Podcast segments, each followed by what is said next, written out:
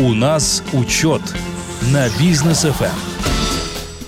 Дорогие друзья, мы приветствуем вас на волнах Бизнес FM. Ну, вот такие вот у нас э, сейчас дни без делового утра, без э, новостей в первой половине дня, потому что технические перерывы, технические работы ведутся сейчас на всех радиостанциях. Зато вечерние эфиры никто не отменял.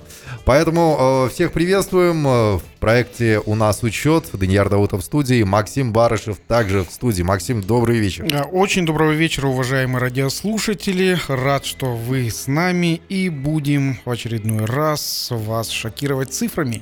Ну, постараемся, да. А, так, ну, цифры первые. А, доллар и евро почти сравнялись. Да, это... чуть-чуть евро дороже, дороже доллара, прям буквально на 4,5 Но они тенге. почти в паритете находятся. Вот, да, вчера а, первый раз за 20 лет, с 2002 года, а, евро стоил дешевле доллара. Да. Вот, э, как, как говорят, устали мы жить в исторические времена. а, ну, в связи с чем это происходит? Э, понятное дело, что доллар крепчает.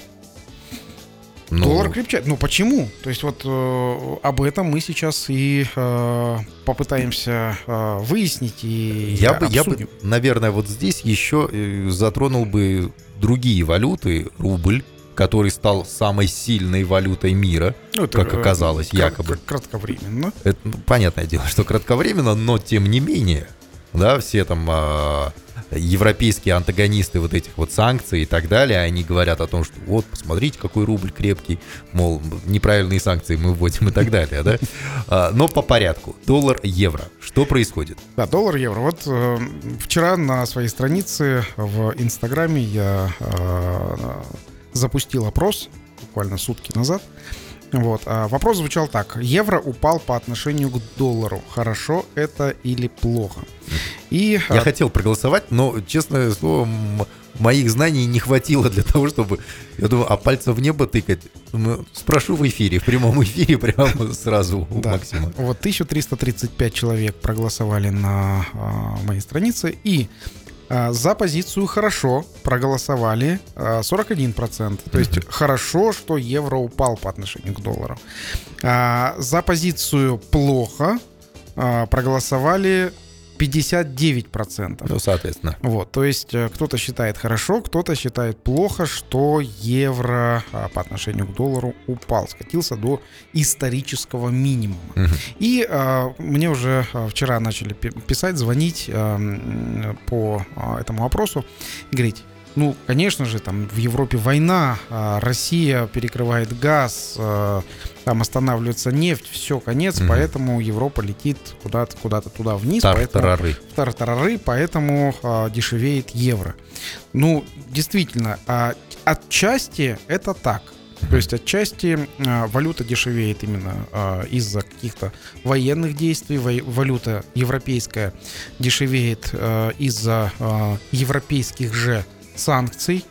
Вот, то есть, э, ну и, собственно, результат. Хорошо это или плохо. А вот тут вот кроется самая изюминка. А, когда вводили евро, а евро вводили а, с 1 января 1999 года, но тогда это получается это, онлайн евро. Да, это было, да, онлайн евро. Это а, была единая валюта а, для а, только для безналичных платежей. То есть наличного евро не было, наличное евро появилось в 2002 а, году. Угу. Вот. И а, тогда, когда появилось наличное, наличное евро, евро стало очень сильно дорожать. И там буквально за полтора-два года а, подорожало на 20% дороже доллара США. Что произошло с экономикой Европы? И э, сейчас ну, постараюсь э, э, объяснить, рассказать. А, дело в том, что экономика Европы, она разнородная. То есть там э, экономика, скажем, Германии и экономика... Ну, ну Греции, то есть Гре- Гре- что, что да, прям лучший вот... пример, да, да. То есть это прям они страны, которые Германия просто впереди по экономике среди зоны Евросоюза, а Греция, которая постоянно должна, которая постоянно просит денег, постоянно просит отсрочки риски а, по платежам а, за деньги, которые она взяла. Вот. а, Это вот ну, дру- другая часть еврозоны. И ев- еврозона, она абсолютно разная. От страны к стране всегда, всегда есть отличия. За базу в те времена был принят, при- принята валюта немецкая Deutsche Mark, Мгм. вот, которая, собственно, и стала, можно, можно так сказать, прародительницей а, евро. И кроме Германии, как себя начали а, чувствовать другие страны? Пример приведу Италию и Испанию, которые, ну, там, не- находятся, собственно, все недалеко, но а, Италия, а, обычный маленький городок Италии, 15-20 тысяч жителей. То есть это такая деревенька. Э, Когда а, были, и когда евро был дешевле доллара, и когда у них была собственная валюта, когда они сами все регулировали, а, скажу так, у них был очень большой поток туристов, и туристов э, из так называемого нового света. Мгм. Вот. э, Туристы приезжали туда. Почему? Потому что в Италии и в Испании были, было все невероятно дешево. Была просто дешевая страна а, по сравнению, ну, скажем, а, стоимость а, в Италии и в Испании, стоимость жизни примерно была адекватно сравнима со стоимостью жизни в Алмате. То есть не во всем Казахстане, а в Алмате. Вот, поэтому туда ездили, и там за недорого, если вы помните а, времена 90-х годов, то а, за какие-то недорогие деньги там наши олигархи скупали прям многими десятками дома. Виллы. Ви- виллы покупали, да. Почему? Потому что все было дешево. Мгм. С а, того момента, когда ввели а, евро и когда евро стало относительно доллара дорожать, вот, все это дешево превратилось в дорого. Мгм. Вот. И а, жить, скажем, в- с самим европейцам в той же самой Европе стало дорого. Оттуда же а, а, развивалась такая система, как кредитование, как ипотека, вот, и так далее. Вот, то есть для Европы дорогое евро, ну, как вот заключение, как вывод, дорогое э, евро для Европы это плохо. Вот. Для Европы хорошо евро дешевое. Почему? Сейчас мы а, рассмотрим экономические позиции. То есть, а, когда евро дешевое, европейские товары становятся конкурентоспособными на рынке. То есть, они могут сейчас уже при той же стоимости в Европе, они в мировой, а, в мировом потреблении будут стоить дешевле. Но ведь есть э, большие компании, европейские, те, ну, Unilever, например, там, Да. и так далее, да, которые продают и пользуются спросом их продукции. Это рабочие места, тысячи рабочих мест. И здесь же выгоднее продавать подороже, когда Кон- валюта дороже. конкретно про Unilever. Unilever является международной компанией а, с центром принятия э, решений в Европе, а э, у них структура налоговая и структура бизнеса, она децентрализована, она а, а, раскидана по миру. Вот, а, скажем, для... Объясню теперь. Когда а, компания европейская, производство находится в Европе, а, и а, они, раз производство в Европе, то, соответственно, у них в Европе же сырье, и по европейским ценам, то есть внутри Европы евро осталось, ну, они как покупали за евро, так и продают за евро внутри Европы, а, у них там, по сути, ничего не поменялось.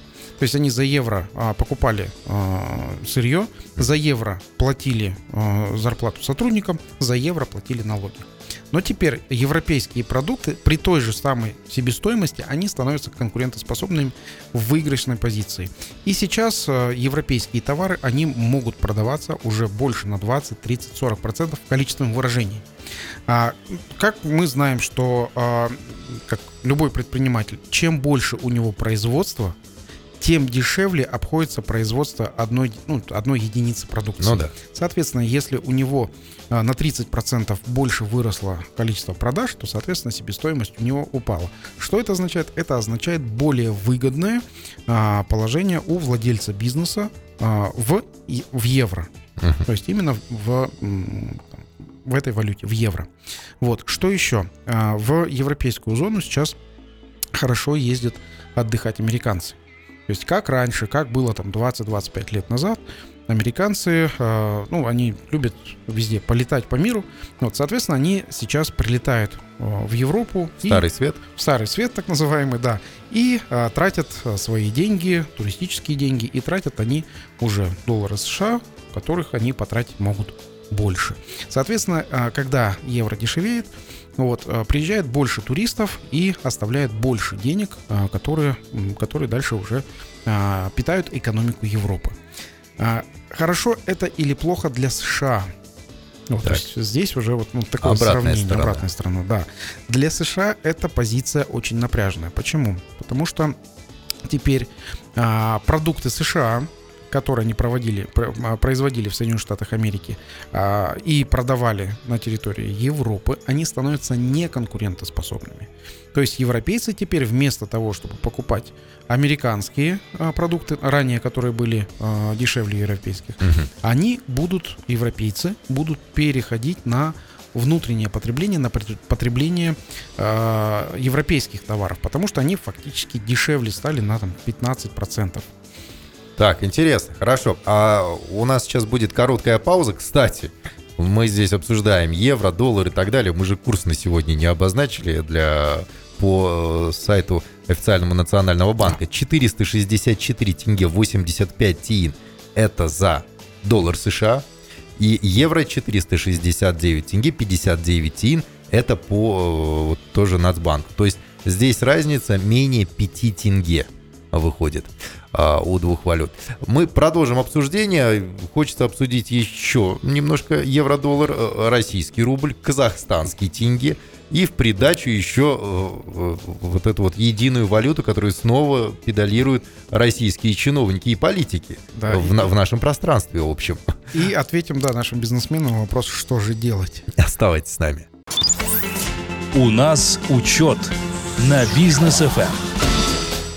Продолжаем, друзья. Максим Барышев в студии, основатель и владелец группы компании «Учет», председатель Регсовета НПП «Атамекен» по городу Алматы. А, и обсуждаем мы сегодня, я так понимаю, что мы э, весь эфир, да, будем обсуждать валюты? Ну нет, Наверное. Мы, мы, мы еще скажем, что, что, что, что, что нужно делать. Что, а, ну, что нужно делать, да.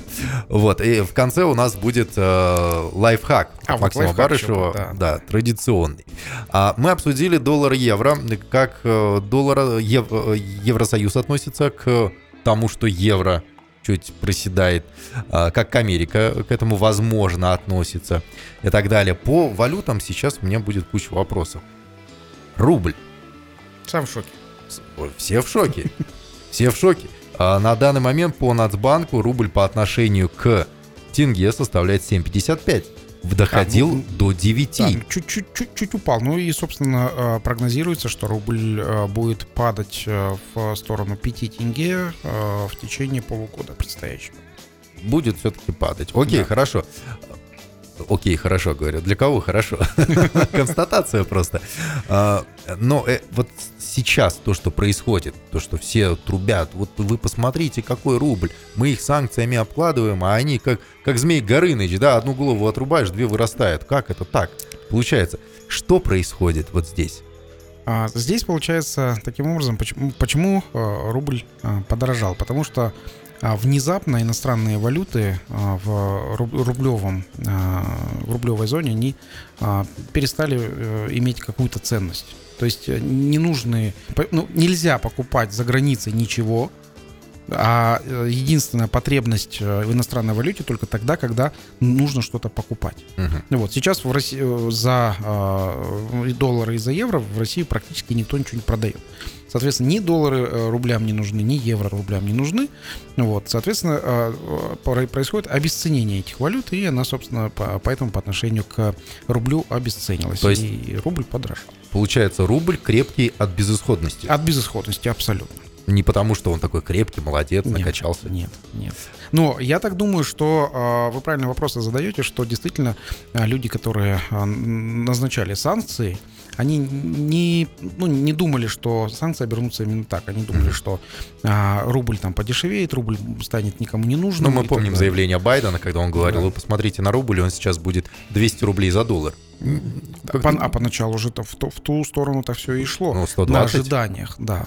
Но когда а, применили реальные а, реальные санкции, и когда кроме санкций, то есть там же есть еще компании, которые а, вне санкционные, они просто а, перестали продавать в Российскую Федерацию просто какие-то контракты, если были, они закрыли эти контракты, сказали, мы вам отгружать не будем. Ну просто невозможно а, купить что-то для России. Вот. Хорошо это или плохо для Российской Федерации? А, тут э, ситуация следующая. А, все мы понимаем, что наступил вообще исторический переломный момент, и Россия переделывает полностью всю свою структуру производства, переделывает всю свою структуру бизнеса, переделывает всю свою структуру экономики. То есть э, те планы, которые они ставили стратегические для страны, там 2030-2050 годы в э, России есть тоже такие планы – в настоящий момент они корректируются, причем корректируются с поправками на полностью закрытую внутреннюю экономику. Максимум, что они а, рассматривают, это а, страны-сателлиты, это страны а, по Евразийскому союзу, а, с которыми будут они сотрудничать, и, возможно, через эти страны будут а, поступления каких-то технологий или же а, товаров из-за границы. Угу. Вот. А, здесь хорошо это или плохо для России? Я думаю, что здесь для развития российской экономики это больше даже хорошо. Если смотреть российскую экономику а, в отдельности от мировой, то есть внутри России это хорошо.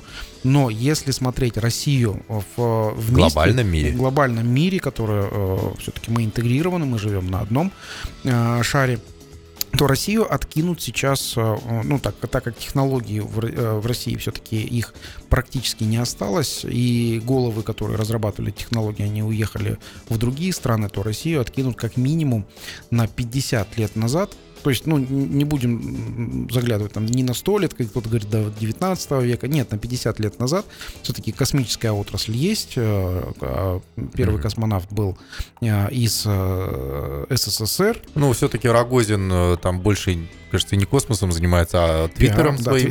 Да, Может, Рогозин Твиттер купит. Ну, Илон Маск отказался. Вот, то есть у России сейчас э, очень такое э, странное положение, к которому ну, в мире, наверное, никто не был готов.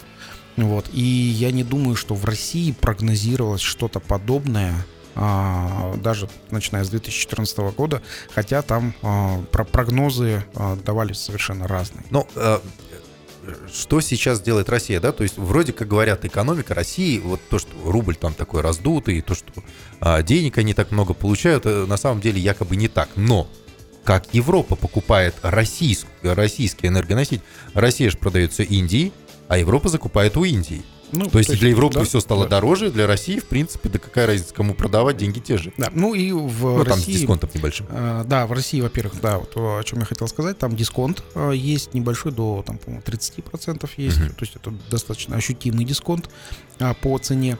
Э, и Россия, вектор России, сейчас вектор развития России, это так называемый труба на восток. Uh-huh. Вот, как э, официально э, окрестил Герман Оскарович Греф, говорит, мы все, мы теперь смотрим труба на восток, то есть это куда-то в сторону э, Китая, Индии и других Юго-Восточной Азии. Юго-Восточной Азии.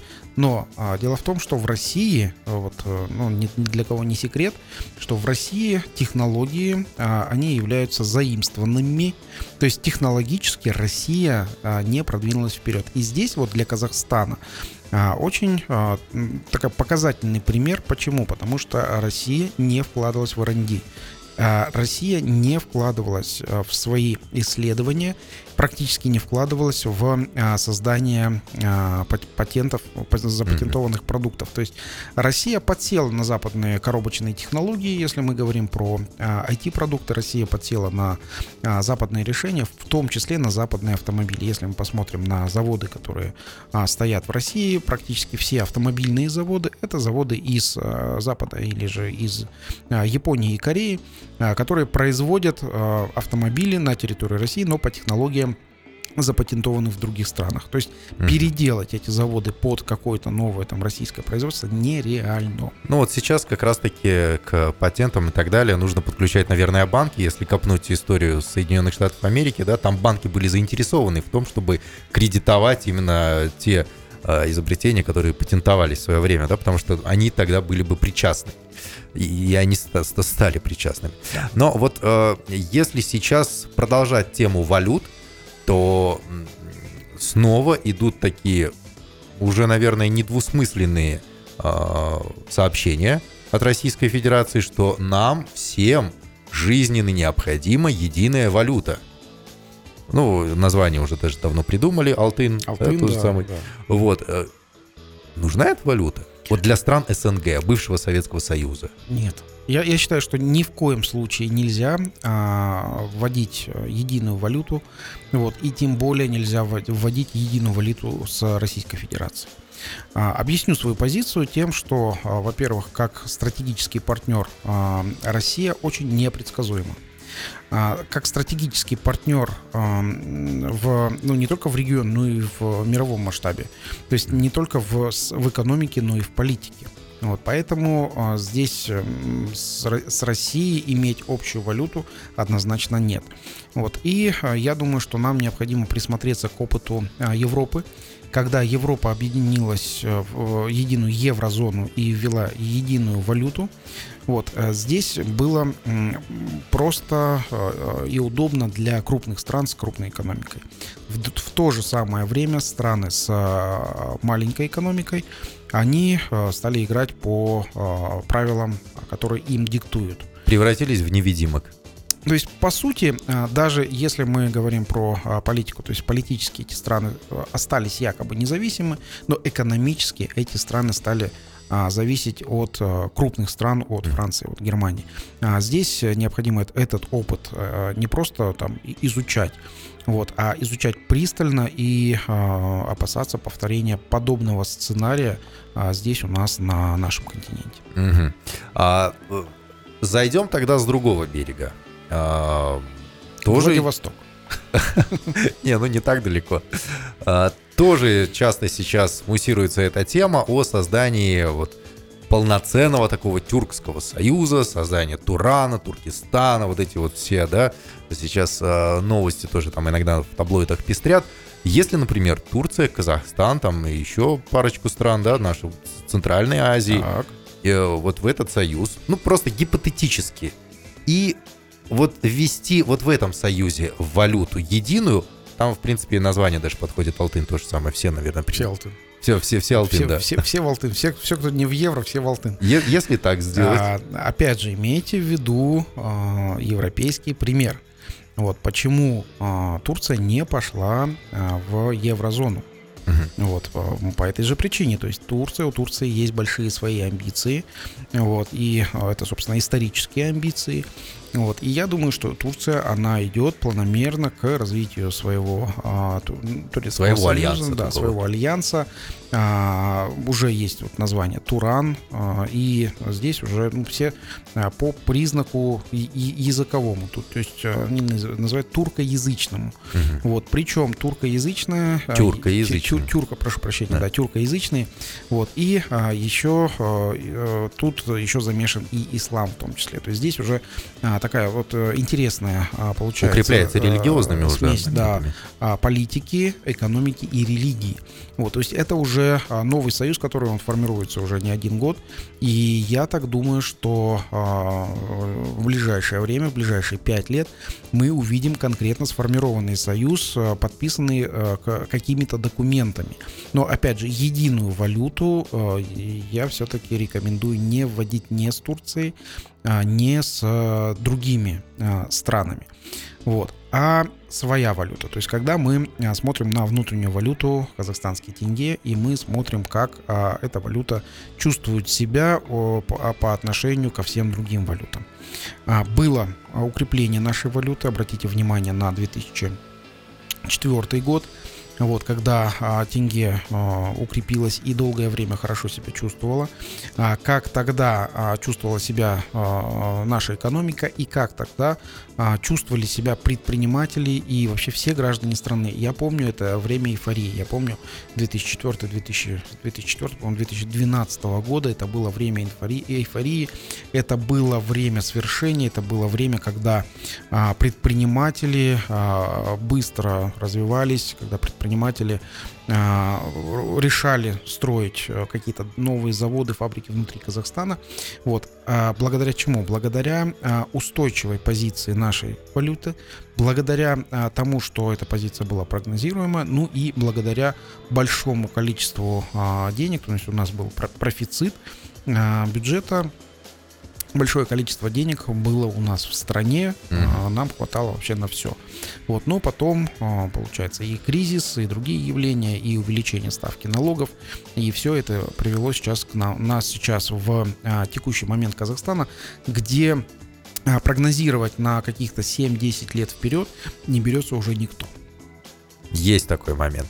Но вот опять-таки соседство с э, таким непредсказуемым да, гигантом и по масштабам страны, и по э, экономике, все-таки шестая экономика, как э, заявляют нам различные источники мира. Россия. Э, соседство на, на нас сейчас уже как-то а, а, аукается нам, потому что Соединенные Штаты включили Казахстан в список транзитных для подсанкционных товаров стран.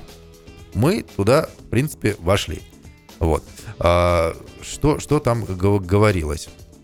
Вот в этих э, транзитах э, стран и так далее. Я прям новость дочитаю, прочитаю. Да. Министерство финансов США включило Кыргызстан, Казахстан, Узбекистан и ряд других постсоветских стран в число государств, через которые подсанкционные товары могут попадать в Россию и Беларусь. А, там полный список содержится в рекомендациях двух подразделений э, Минфина э, Соединенных Штатов. Наряду с вышеупомянутыми странами перевалочными пунктами для отправки в Россию подсанкционных товаров называются Грузия, Армения, Бразилия, Китай, Индия, Турция, Южная Африка, там, ну и так далее. Даже Эмираты туда попали. И в рекомендациях подчеркивается, что подлежащие контролю товары могут быть экспортированы в эти государства законно в качестве сырья, однако их дальнейший экспорт в Российскую Федерацию или Беларусь за счет дополнительных перевалочных пунктов в ряде случаев запрещены. То есть, если вдруг что-то к нам сюда попадет, и кто-то из наших предпринимателей захочет это отправить в Российскую Федерацию, все? Нет. Санкция? Ну, санкция конкретно на этого предпринимателя, на эту компанию. Угу. Также, возможно, санкции на банк, который э, провел эту операцию, допустил эту операцию. Ну и какое-то предупреждение э, Казахстану э, о том, что действительно вот так, такое происходит. На самом деле сейчас вот в Казахстане мы видим довольно большое количество российские предприниматели, э, которые приезжают сюда, открывают э, какие-то компании, открывают э, себе, берут ИИНы. Вот. Для чего? Для того, чтобы действительно делать поставки в Российскую Федерацию. И, в принципе, для экономики Казахстана это неплохо. Ну, потому что, ну, гостиничный бизнес сейчас просто на высоте. Ну да. Вот. А для Казахстана в целом, а, я думаю, что а, такое предупреждение просто а, с Запада прилетело, что имейте в виду, мы можем как-то что-то наложить на Казахстан в том числе. Но, Но пози... одна узбекская компания уже Вот, вот это, это, это именно просто э, компании, то есть это точные компании, которые, э, естественно, отслеживают. Отслеживают через простые свифты. Свифты, то есть э, там, тут через свифты можно отследить полностью весь э, поток денег. Угу. Вот, соответственно, здесь, э, ну, так, так и, э, и поток денег, поток товаров э, тоже будет э, отслеживаться. Вот, ну и э, здесь просто, ну, рекомендация какая? Рекомендация такая, что э, очень аккуратно нужно быть с э, товарами, которые поставляются в Российскую Федерацию, ни, ни в коем случае не а, поставлять в Российскую Федерацию товары двойного назначения. Угу. Вот, ну, технологии которые, там те да. же самые, акустические, гидравлические и так далее. Вот да, насосы да. там какие-то были. Да, да, да. То списке. есть список у нас есть, официальный список, он выложен у нас на казахстанских сайтах. Вот, то есть просто вот именно по, по этому спис, списку товаров будьте аккуратны при заключении сделок. Остальные товары, то есть это а, там, пищевые товары, еще какие-то а, товары легкой промышленности, а, там они не под запретом, там, то есть можно оттуда брать, оттуда я имею в виду с Запада, брать товары и пере, перепродавать в Российскую Федерацию просто по несанкционным спискам. Это не запрещено. Основная рекомендация – будьте на стреме. Так, ну... Бизнес FM. Бизнес FM. Так, ну, смотрите, у нас, получается, сейчас будет э, короткая рекламная пауза. Потом продолжим наше обсуждение, а после лайфхак от Максима Барышева, 5 составляющих современного менеджмента. Оставайтесь с нами. У нас учет на бизнес FM.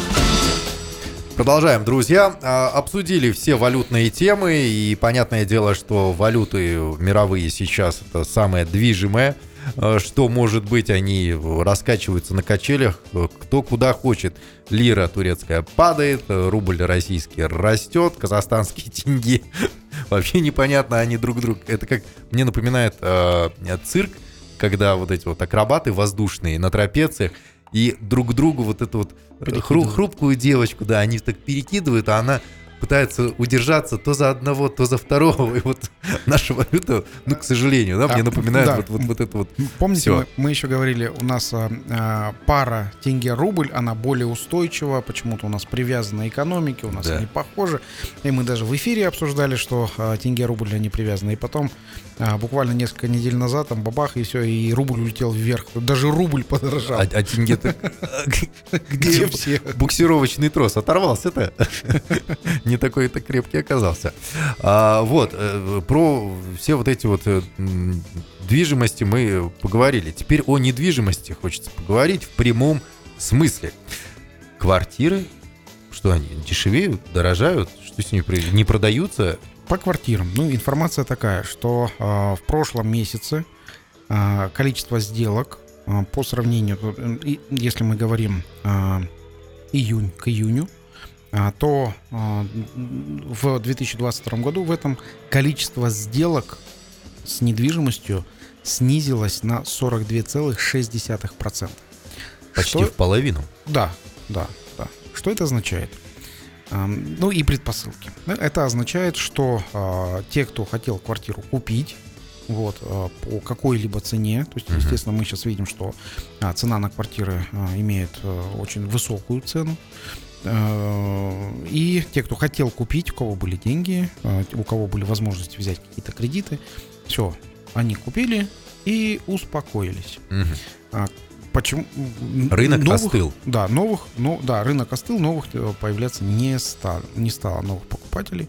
Вот, ну, собственно, сократилось это количество, и это показа- показывает э, этот, э, этот график, то есть сокращение на 42,6% а, м, сделок э, на э, сделок с недвижимостью. А, предпосылки. То есть, э, что мы сейчас видим, почему такое резкое обрушение? Если помните, а, в прошлом году разрешили пенсионные деньги Ну да. использовать на приобретение квартир. А в этом году а, подняли, ам, подняли порог, и а, из а, пенсионных, а, из пен- из пенсионного фонда а, порядка 800 тысяч а, человек а, вывели вот через покупку квартир а, а, 3,4 триллиона тенге. Вот. а, Собственно, эти... э, Как, как получается а, в экономике? То есть сейчас хочу а, так на пальцах объяснить. А, Первая квартира, которая, а, которую продали, появил, появились деньги у продавца квартиры. Этот продавец или же покупает себе квартиру, или покупает себе машину, как ну, у нас в Казахстане такая традиция. Это за собой привело еще и подорожание на автомобильном рынке. Мгм. Вот. Но деньги в экономике, они были, они остались в экономике частично. Вот, то есть, а, и а, покупали, покупа, э, покупатели а, остались в квартире, продавцы квартир, продавая квартиры, остались с деньгами, дальше эти деньги покупали следующие квартиры, потом следующие квартиры и, Мгм. и так далее. То есть здесь получается эффект домино, и он внезапно закончился, вот, собственно, э, в прошлом месяце. И внезапно он закончился тем, что все, больше покупать никто не хочет. То есть все, кто хотел купить, все, кто хотел а, увеличить себе а, жилплощадь, а, кто хочет, кто или кто хотел уменьшить себе жилплощадь, все свершилось. Мгм. Вот. Теперь получается как? Когда люди а, вот так вот покупали друг у друга квартиры, а, стоимость э, квартир разогналась вверх а, очень, ну, очень сильно. Мы видели рост недвижимости там, более 30% а, по сравнению с прошлым годом. И что получается сейчас? Сейчас люди, они просто остановились а, в понимании того, что дальше расти квартирам в Казахстане некуда, дальше покупателей новых нету, То есть у нас, по сути, рынок недвижимости, он ограничен только внутренним рынком покупателей, которые у нас в Казахстане а, друг другу покупают и продают. В отличие от а, стран, скажем, а, ну, того же самого Дубая. Объединенных Арабских Эмиратов. То есть тут там покупают квартиру в основном а, иностранцы. То есть 90% сделок с недвижимостью в Дубае там а, иностранцы. То есть у них расчет такой. У нас 90% сделок с недвижимостью это жители Казахстана. А, скажу так, что жителей Казахстана не стало больше. Ну, то есть э, так ощутимо. Вот, поэтому все, все, кто хотел купить, уже купили. Вот, поэтому что, какой тренд нас ожидает сейчас в следующем? Я а, думаю, что а, квартиры будут дешеветь. Вот, э, квартиры будут, э, ну, прогноз такой, что, думаю, на процентов на 15 они могут подешеветь до конца уже этого года. Вот, ну и дальше, э, ну, дальнейший вектор, я думаю, если не будет каких-то инвестиционных государственных программ по привлечению иностранцев покупать недвижимость здесь у нас в Казахстане, вот, которые есть там, скажем, и в, в той же Грузии есть да. такие программ, программы. То есть если у нас в правительства не будет таких программ, а, то дальше а, рынок недвижимости начнется слопываться со всеми а, вытекающими последствиями. То есть это будет долгострои, это будут э, закрытые э, строительные компании, это mm-hmm. будут банкротства в области строительства с э, тем, что, возможно, строителям не будут выплачивать заработные платы, ну и строители будут, возможно, выходить на улицы уже ну, в виде забастовок. Каких-то, может быть, небольших, вот, но дальше на это прошу обратить внимание наших государственных служащих из акиматов тех городов, которые нас слушают. Ну, снежок уже слепили, да, самое главное, чтобы его не пустили и не превратилось все это в снежный ком, который да, потом да. Э, кому-нибудь на голову да упадет. А, что ж, друзья, мы будем переходить к нашей следующей рубрике потихоньку. Лайфхак от Максима Барышева буквально через пару минут. Лайфхак от Максима Барышева. А, непреднамеренно обманул наших слушателей, сказал, что через пару минут мы встретимся, через 30 секунд встретились. Да, Но оно, оно даже к лучшему. А, лайфхак от Максима Барышева. Пять составляющих современного менеджмента. Как сегодня нужно управлять так, чтобы это было эффективно, самое главное, результативно. Да, ну, а, опять же, это все на примере а, моей группы компаний. Вот, скажу предпосылки. Предпосылки до 2020 года мы прогнозировали на 10 лет вперед. Угу. То есть мы а, садились, сделали стратегическую сессию и предполагали, что же будет через 10 лет с нашей компанией, а, куда мы будем развиваться, куда будем стремиться и так далее. Когда начался 2020 год, а, после марта месяца, когда все стало закрытым, мы стали а, стратегию переписывать, ну, буквально там, наверное, раз три месяца, раз в полгода, просто стратегические... Раз в полгода? Переписывать стратегию. Это вы шамана вот. наняли. Вот, да. А, то есть Круто. Стра- стратегии и... А, ну, скажу результаты тогда 2020 года, когда мы перевели всех mm. а, своих сотрудников, все 100% своих сотрудников мы перевели на удаленку. Это было а, апрель, апрель, конец апреля, начало мая да. 2020 года. Мы были первой компанией, которые решили, что сохранить нужно сотрудников только в том случае, чтобы э, они работали удаленно. И наши сотрудники, они, э, некоторые из них переехали в Турцию, в Египет, в Россию, Узбекистан, э, даже на Бали.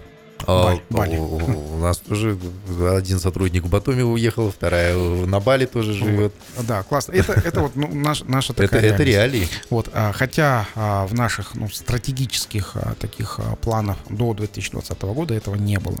Вот, поэтому сейчас, а, ну, первое, самое, самое первое, тут еще до лайфхака скажу, что а, если у вас есть а, стратегия, она не должна быть каменной, то есть она должна быть мягкая, она должна быть а, подвержена корректировкам. Гибкой. Корректировки, да, гибкой. А, она должна быть корректироваться, а, исходя из внешних факторов экономических, политических и даже медицинских факторов. То есть у нас это вот, к сожалению, вот на нас это подействовало, но мы из этого извлекли урок. И вот современный менеджмент, он, собственно, вот о пяти составляющих современного менеджмента хочу поделиться с вами в текущем лайфхаке. Ну, это, вот эти вот подходы решил, э, решил сделать как ответы на вопросы. А, первый вопрос в стратегическом вот, э, менеджменте – это что будем делать? Мгм. То есть это определение целей, а, которых а, мы хотим достичь. То есть что будем делать.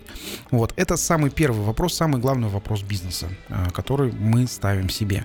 И здесь уже, ну, вот как предварительно сказал, вот эти цели должны быть гибкими. Эти цели должны быть мягкими, гибкими, чтобы можно было а, стратегически их поменять вот в течение трех месяцев или полугодия. То есть здесь а, важно первому руководителю и владельцу предприятия или же владельцам а, предприятия быть готовым к а, срочным стратегическим сессиям для корректировки ну, первой позиции, первой позиции, что будем делать. То есть Но здесь позиций. сразу хочется вспомнить э, нашего общего друга и товарища Рифата Абдураманова, да? Да. э, с творчеством которого мы оба знакомы.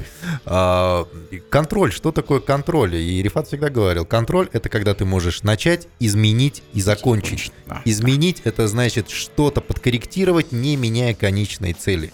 Да. какие-то свои действия. Вот это вот и называется контролировать. Окей, с первым пунктом разобрались. А, Следующий пункт отвечает на вопросы, кто выполнит задачи, то есть кто даст результат. Это прям по исконно русским вопросам. Что делаете, кто виноват? Да-да-да. Кто, кто, кто вино, кто, кого благодарить за достижение этого. Вот, это, а, собственно, что это? Это поиск и развитие лучших кандидатур на ключевые роли. Мгм. То есть а, здесь важно, а, что вы, как предприниматель, а, не можете делать все, все сами и не можете быть компетентны во, во, во всем. Вот. И браться за все тоже не имеет смысла. Вы должны, самое главное, то, что есть у предпринимателя, это а, необходим важность э, подбора ключевого персонала. То есть это топ-менеджеры, которые уже собирают команду. Вот, э, то- топ-менеджеры это часть команды, и есть еще команда исполнителей. Вот, то есть, э, первое, мы определяемся, что первое это а, владелец, это стратег. Вот, и второе, задача владельца это подобрать команду. Ну, вот, но это два из пяти. Осталось еще три. Э, У кого есть ручки, записывайте. Вот, и надеюсь, вы все-таки включили диктофон, потом переслушаете. Третий. А, Третий пункт современного а, менеджмента, третья составляющая, это как будем действовать. Мгм. То есть э, конкретно а, поиск эффективных решений проблемы. Вот, то есть это а, прям а, тактика. То есть если первое, а, что будем делать, это стратегия, то как будем делать, это тактика. А, тактика, она может меняться у вас вообще каждый день. А, Я сейчас дойду до пятого и объясню, потом вернусь к этому. То есть тактика, а, как будем действовать. Четвертое.